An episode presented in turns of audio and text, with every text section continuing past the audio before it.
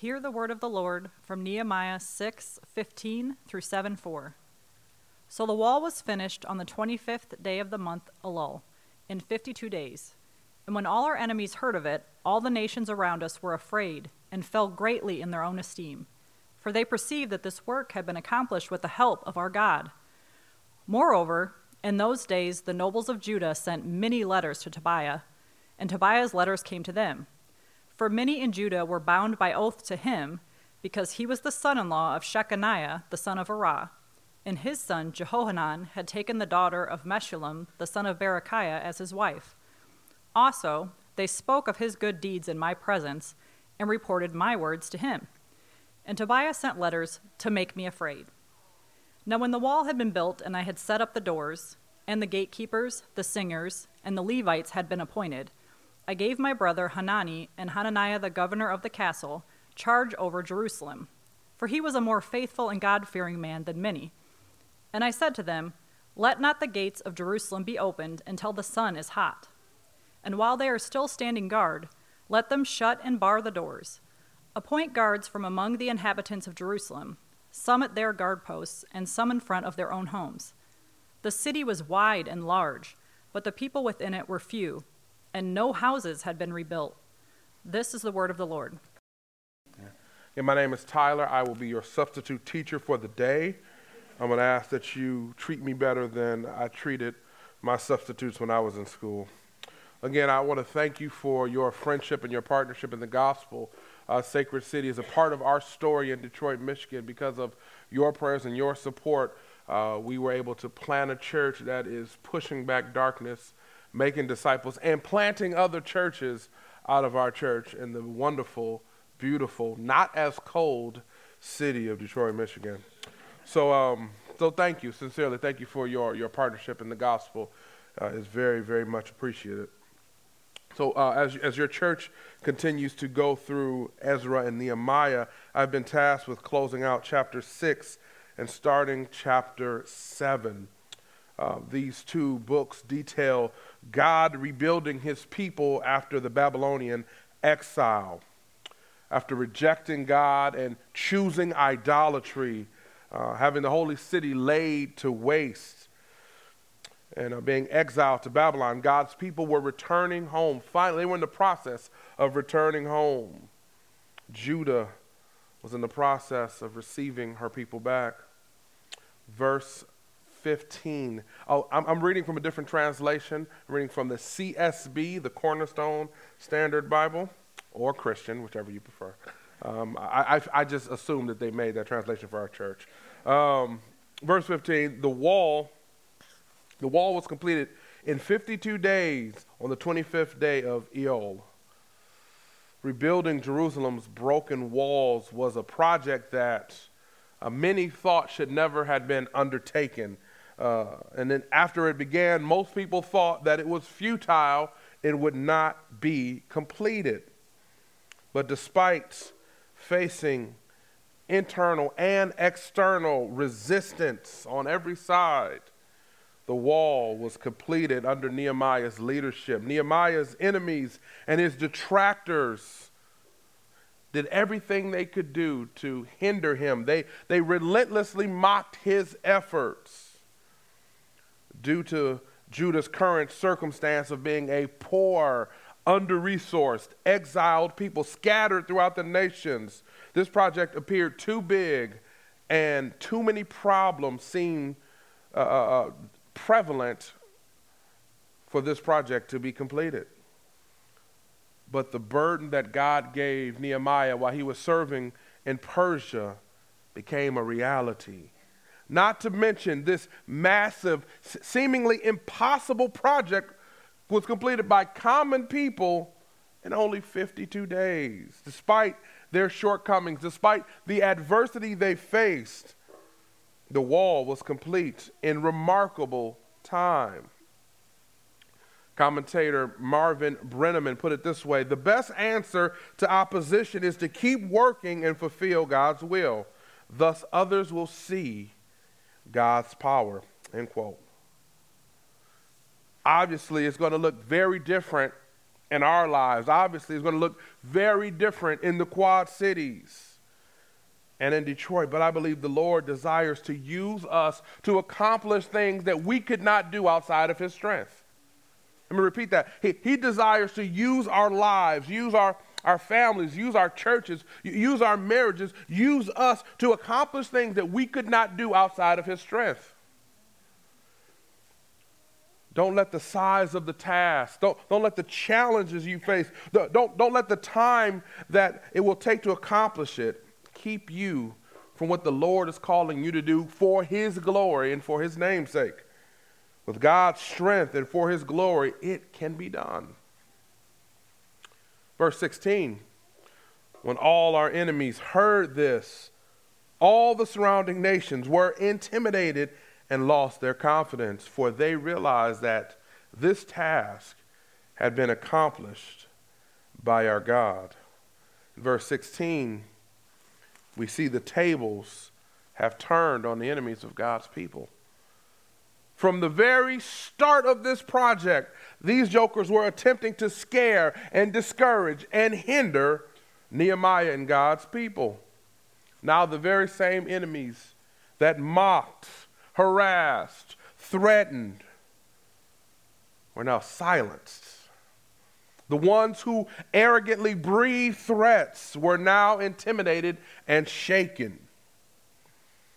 They weren't intimidated by Nehemiah. They, they weren't intimidated by the wall. They weren't intimidated by the people of Judah. They were intimidated by their God. The enemies of God had no other choice but to take a step back and realize that this was the sovereign hand of God intervening on behalf of his people. This wasn't happenstance. This wasn't luck. This, this wasn't merely the tremendous leadership of Nehemiah. This was divine intervention. They rightly concluded that God accomplished this feat. For they realized that this task had been accomplished by our God. That phrase, um, they lost their confidence was a, was a little Hebrew, um, little Hebrew uh, axiom that meant their pride suddenly vanished. Even as the, the opposition increased, as, as more bricks, as, as, as the wall began to go up, the, the, uh, the opposition increased as the opposition increased because of Sanballat and Tobiah, that just resulted in more people seeing what God would accomplish. They were rocked by the power of God. Um, let, let me make it plain like Jane. Uh, um, the people around us the, the people around us, the people, our, our neighbors, our coworkers, our, our classmates, the, the people around us should see and acknowledge God's grace and his handiwork in our lives, not us. They should look into our lives. They, they should hear our, our speech. They should see our grace. They should see our, our kindness. They should see the, the, the love that permeates from the gospel. They should see that and acknowledge that there must be a God involved in this person's life. Family, it's not about us. It's not about me because we are empowered by the Lord, not our strength. People should see the glory of God. People should hear the gospel uh, falling from your lips and acknowledge God must be involved. This person suffered such great loss and they still have joy. This, this person was harmed so, so, so deeply, and still they walk in forgiveness. These people walk and, and live life together, together despite uh, disagreements, despite uh, different uh, life ideologies, and they still love each other and forgive each other. That must be God. Jesus put it this way in Matthew chapter 5. Matthew chapter 5, verse 14. You are the light of the world. A city situated on a hill cannot be hidden. No one lights a lamp and puts it under a basket, but rather on a lampstand, and it gives light for all who are in the house. In the same way, let your light shine before others, so that they may see your good works and give glory to your Father in heaven. The constant question should be how and why as we shine the light of the gospel in very dark places. And just like with, the, with Nehemiah's enemies, the answer is God. He gets the glory and we get the joy. Let's keep going. During those days, the nobles of Judah sent many letters to Tobiah, and Tobiah, Tobiah's letters came to them. For many in Judah were bound by oath to him, since, uh, since he was the son of he was the son-in-law of Shechaniah, son of uh, Azra, um, and he was the son of jo- jo- Johaniah, and was married to the daughter of Meshullam, and the son of Bechariah. These nobles kept mentioning Tobiah's good deeds to me, and they reported my words to him. And Tobiah sent letters to intimidate me. Now, this is interesting. After Nehemiah's successful project building the wall and, and, and, and what seemed like a victory, Tobiah is still lurking in the shadows. He just won't go away. This guy would not allow the work of God to go without being opposed. Nehemiah can't rest on his laurels because his opponents were still there. Nehemiah tells us that there was an, an ancient group chat that was created with Tobiah and some of the royal families. But Nehemiah happened to be left out of this group chat. And the reason Nehemiah was left out of the group chat was because he was the subject of this group chat. Have you ever found out you was the subject of a group chat or an email chain or a Facebook message thread? And you found out that you were left out because you were the subject? Has that ever, that fun times? You know, we, we, were, we were talking, a few of us were talking, and and it's usually nothing good. You're usually not left out because they're planning a birthday party for you. That's usually not the reason. But despite his resounding victory, Tobiah isn't giving up easy. He is still seeking to oppose, he is still seeking to undermine Nehemiah's leadership. But now he's taking a different approach. Rather raging threats and accusation, he is now switching to subtle manipulation. Now, in chapter 6, Tobiah is offering the same venomous words, but he's offering them with a smile. Because of his social connection, his, his marital relationship, and his influence, he has major clout, he has major cachet. That phrase, bound by an oath in verse 18, refers to some kind of business or covenantal relationship that was struck. Now, the nobles, the, the royal families were, uh, uh, um, they now had divided loyalty. You had Nehemiah on one hand, the, the godly leader who was leading them and leading this campaign to rebuild, Jer- to rebuild Jerusalem. And on the other hand, you have Tobiah who was saying little subtle things, undermining the leadership of Nehemiah. Since he couldn't stop the wall project and he couldn't stop the city from being rebuilt, his, his new strategy, Tobiah's new strategy, was apparently to cause division between the noble families and Nehemiah. It is likely not intentional, but these noble families uh, um, gave a man who was attempting to destroy everything, they gave him a seat at the table and gave him a place of input. This is actually some evil genius. This is some next level evil genius that, that Tobiah is employing. He, he is now causing the nobles and the royal family to second guess all of Nehemiah's decisions. Ah, I don't know about that. Well, we were talking with Tobiah, and he messaged us last night, and he said, instead of doing this, we should do it that way. What do you think? These royal families had no idea that they were being pawns. But Nehemiah exposes it and tells them that he was receiving threatening letters, letters still attempting to intimidate him by Tobiah. I have two quick takeaways right here. First, please hear this.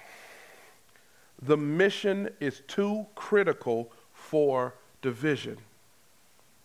The mission is too critical for division. Notice this, family, please notice this. The, the enemy sought to drive a wedge between Nehemiah and those he were leading, those he, he was leading. This is the classic divide and conquer. Satan, our enemy, employs the same tactic today. Can I be honest for a moment? The unfortunate reality is the body of Christ uh, at large, the body of Christ in our country, is greatly divided, and there's great discord. Sadly, we've allowed secondary issues, political leanings, personal preferences. We've allowed these things to divide us and ruin our witness. Instead of fighting for unity, fighting for peace in the body of Christ, we're fighting over secondary issues. We, we are fighting over things that have no eternal significance. Very often, our witness to a lost and dying world is compromised because they see us tearing each other apart. They see churches splitting. They see churches tearing pastors down. They see people who are supposed to be brothers and sisters in the faith arguing, fighting, social matters. These things have some importance. Political matters. These things have some importance, but they have often very little eternal significance. On the local level, divide and conquer is routinely used in local churches and tears church families apart. I've seen it. I've seen the enemy come in and destroy churches. When the enemy employs divide and conquer, and, and the saints fall for it, leadership is undermined. Factions begin to sprout up. Discord is birthed and the Great Commission, what we're called to do, make disciples of all the nations, is put on the back burner. The mission is too critical for division. Listen to what Paul prescribes to the church in Ephesus. Ephesians chapter 4, verse 3. Make every effort to keep the unity of the Spirit through the bond of peace. Ephesians chapter 2, Ephesians chapter 2 tells us that, that, that the Lord Jesus Christ, the death and resurrection of Jesus, established our peace and unity with God and with one another.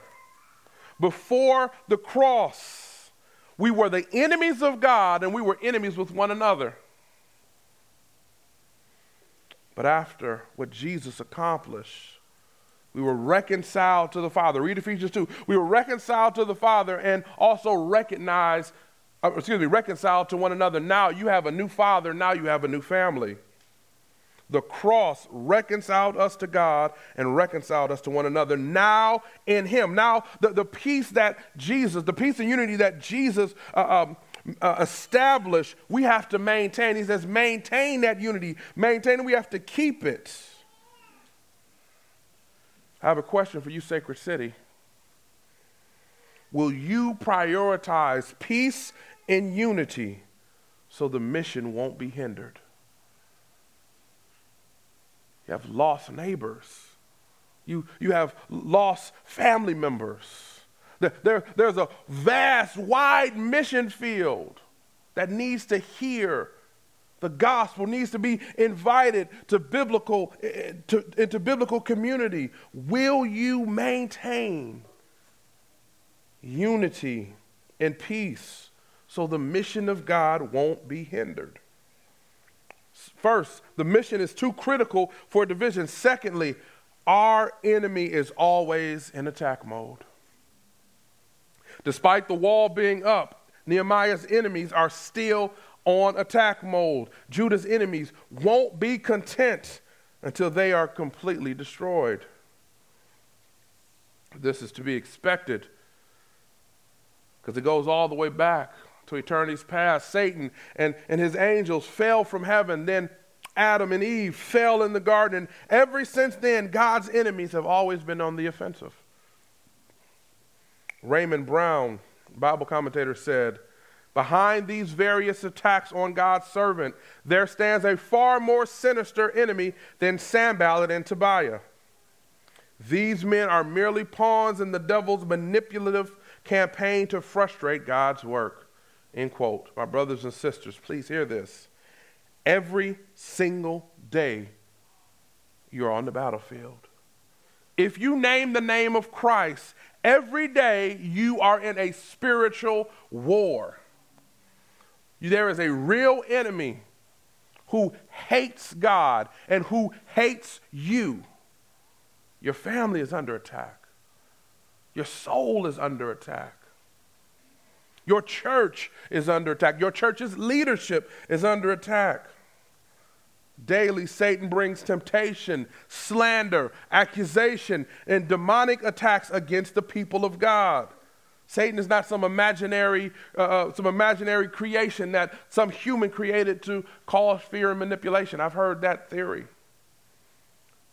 We have a cosmic enemy who's on a seek and destroy mission.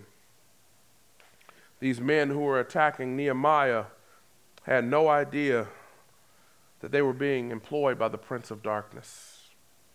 The people who hurt and harm and attack us, they're not our enemies. Ephesians 6 says we don't wrestle against flesh and blood, it's, it's principalities. They're under the influence of Satan. So, how do we respond? How, how do we respond to the reality that every single day we are in a war? 1 Peter 5. Be sober minded. 1 Peter 5 8. Be sober minded. Be alert. Your adversary, the devil, is prowling around like a roaring lion looking for anyone he can devour. Resist him, firm in the faith knowing that the same kind of sufferings are being experienced by your fellow believers throughout the world. First, we have to be spiritually alert. We have to be spiritually alert and we have to resist the enemy. We are to be watchful against the attacks of the enemy, and we're not to yield when he, when he appears. Family, every single day, we must start and center our lives, center our hearts on the gospel. We must be sober minded. We must stand firm because we are in a war. Many of us think we can take spiritual PTO days while Satan works 365. Says he's like a roaring lion looking for someone to devour. As a pastor, I see this often. Oh, pastor, this is just a rough season for my family. We're, we're going to take a couple Sundays off. You know, this is a really busy time of year, so we won't be able to do missional community. There are no spiritual PTO days. We have a real enemy who wants to destroy us, and we need each other to fight this war. The only reason we can stand firm, the only reason we can resist, because our enemy was defeated once and for all on the cross. We don't stand in our own strength. We stand in the power of the resurrected Lord Jesus Christ. Satan will roar and Satan will show his teeth, but the greater lion, the lion of the tribe of Judah, has given us victory through his death and resurrection. We don't resist in our own strength, we don't resist in our own power. We stand firm through the resurrection power of Jesus Let's go to chapter 7. Nehemiah chapter 7, verse 1. When the wall had been rebuilt and I had the doors installed, the gatekeepers and singers and Levites were appointed. Then I put my brother Hanani in charge of Jerusalem, along with Hananiah, uh, commander of the fortress, because he was a faithful man who feared God more than most. Don't miss this. Nehemiah's foot is always on the gas. The wall is up. He's not resting on, resting on his laurels. All right, my job is done. Some of us would have went back to Persia to that nice cushy job he had. Like, no, the job's not done. The wall is up, but we need to secure the wall. But notice this. He appoints gatekeepers, singers, and Levites, not, not only to maintain not, not only to maintain the wall, but to stir up God's people to worship. He, he was concerned about the physical protection of the wall, but he also put in spiritual safeguards to be, for, for Judah to be centered on the worship of Yahweh. He appointed singers and Levites or priests to lead the community in adoration and reverence to God. The singers were to lead people in song, and the Levites were to lead them back to the truth of the Word of God because that is what got them into exile. They rejected God. They, they rejected His commands. They rejected His truth. They rejected worshiping Him and they went to idols and they fell into exile. So now Nehemiah says, now that the wall is up, we're going to put around, we're going to put up a physical safeguard, but we're going to put spiritual safeguards as well. Recentering re, re, them back on the worship of Yahweh was necessary, it was crucial because, again, it was the idol worship and departing from God's truth that led to the destruction of the city in the first place. His aim was to ensure that God was at the center of their lives and the center of their hearts, both personally and corporately. Verse 2 Nehemiah appoints two men, Hananiah and Hananiah. Um, they were not twins, they were not identical twins. One was his brother, and his brother was the one who uh, got the ball rolling. It was his brother's report all the way back in chapter 1 that stirred uh, uh, Nehemiah's heart. It broke his heart when he heard about the destruction. He moved forward, and the rest is history. But notice this he appoints leaders, he, he appoints these two men. Uh, notice what he looks for as, to lead God's people. Not a charismatic leader, not, not, not a commanding personality, not intellectual prowess, not, not a warrior, not a skilled soldier, not, not an effective communicator, not, not all the things we would have looked for. I love verse 2.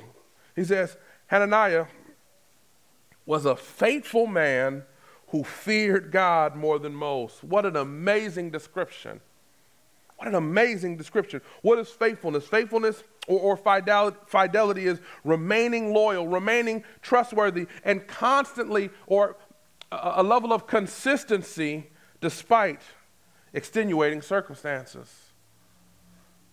It's, it's your, your, your, your, your commitment is not based on the circumstances you experience. That's not faithfulness faithfulness. Jesus talks about this in multiple parables.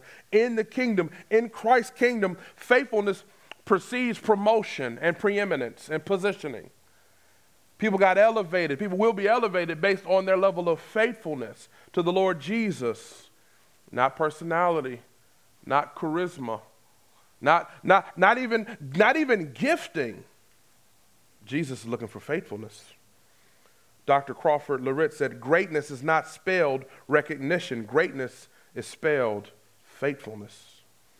Secondly, that he feared God. What does it mean to fear God? Fearing the Lord or, or reverence is a sincere level of honor and a, a, a sense of awe at God and his characteristics.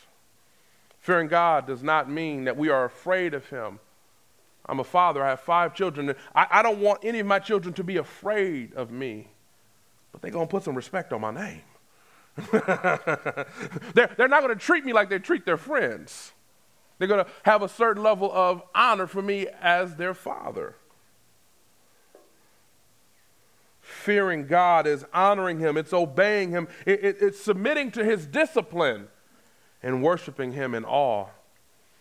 It was this faithfulness and this reverence that these were the key characteristics that Nehemiah needed in the men to, to, to lead his people. Faithfulness and fearing him. Although other qualities may seem more impressive, faithfulness and reverence will stand the test of time in godly leadership and godly service. My brothers and sisters, I believe the Lord Jesus is still looking for faithful men and women and men and women that reverence his name, that honor him. Let's begin to conclude with verse 3 and 4. Then I said to them, Do not open the gates of Jerusalem until the sun is hot, and let the doors be shut and securely fastened while the guards are on duty. Station the citizens of Jerusalem as guards, some at their posts and some in the, uh, at their homes.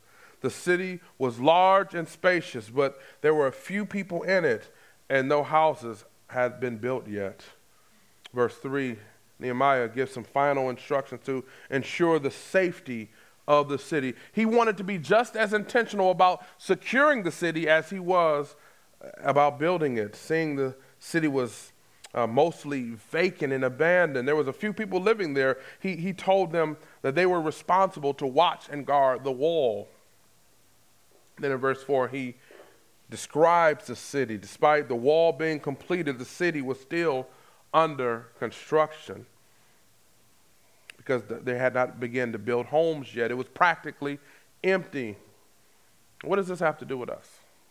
What, what, what, what does this have to do with us? I believe the, the rebuilding and the restoring of Jerusalem for God's people during the day of Nehemiah is only a preview of what he has in store for us. Family, to those who have surrendered to the Lord Jesus Christ, we will live in the New Jerusalem with Him. I know it's hard to believe, but one day, the Jerusalem that they've been fighting for and fighting over for hundreds of years, one day, the Jerusalem will be no more. One day, the Quad Cities will be no more.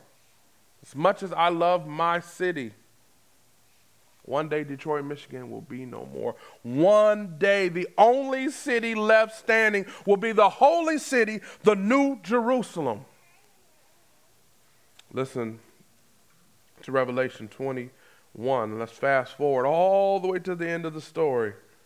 Revelation 21. John saw this revelation. Then I saw a new heaven and a new earth the first heaven and the first earth had passed away, and the sea was no more. I also saw the holy city, the new Jerusalem, coming down out of heaven from God, prepared like a bride adorned for her husband. Then I heard a loud voice from the throne Look, God's dwelling is with humanity, and he will live with them. They will be his peoples, and God himself will be with them and will be their God. He will wipe away every tear from their eyes. Death will be no more. Grief, crying, and pain will be no more. Because the previous things have passed away. John gives us a glorious glimpse of the new Jerusalem. What a sight!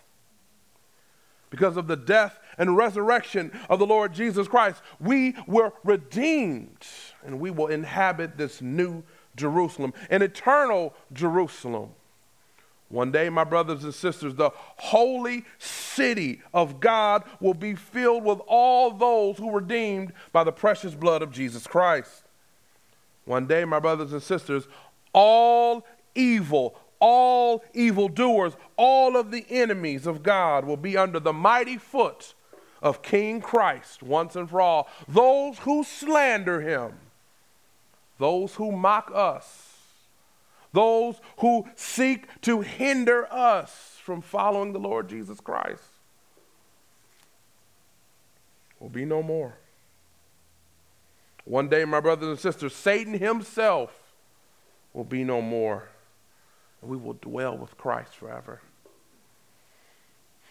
One day, the Lord Jesus Christ, as a husband takes his bride, will take us and we will spend all eternity with our God.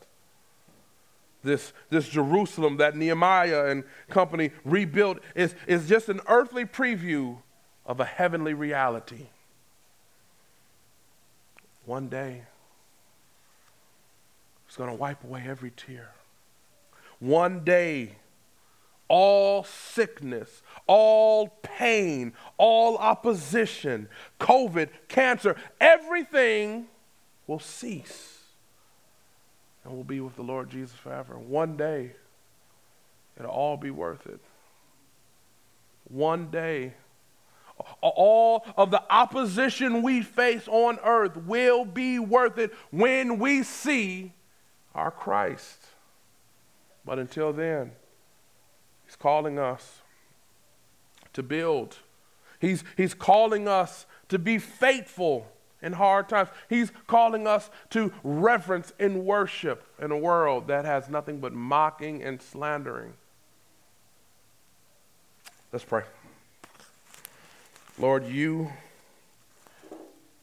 are good and your mercy endures forever. Lord, we thank you for this preview. We thank you that what you did through Nehemiah and, and this humble group, you seek to do in our day. You seek to use our lives, use our efforts, use, use our, our service to build your kingdom on earth. You desire to use our lives to draw lost men, women, and children to you. Lord, help us to be a people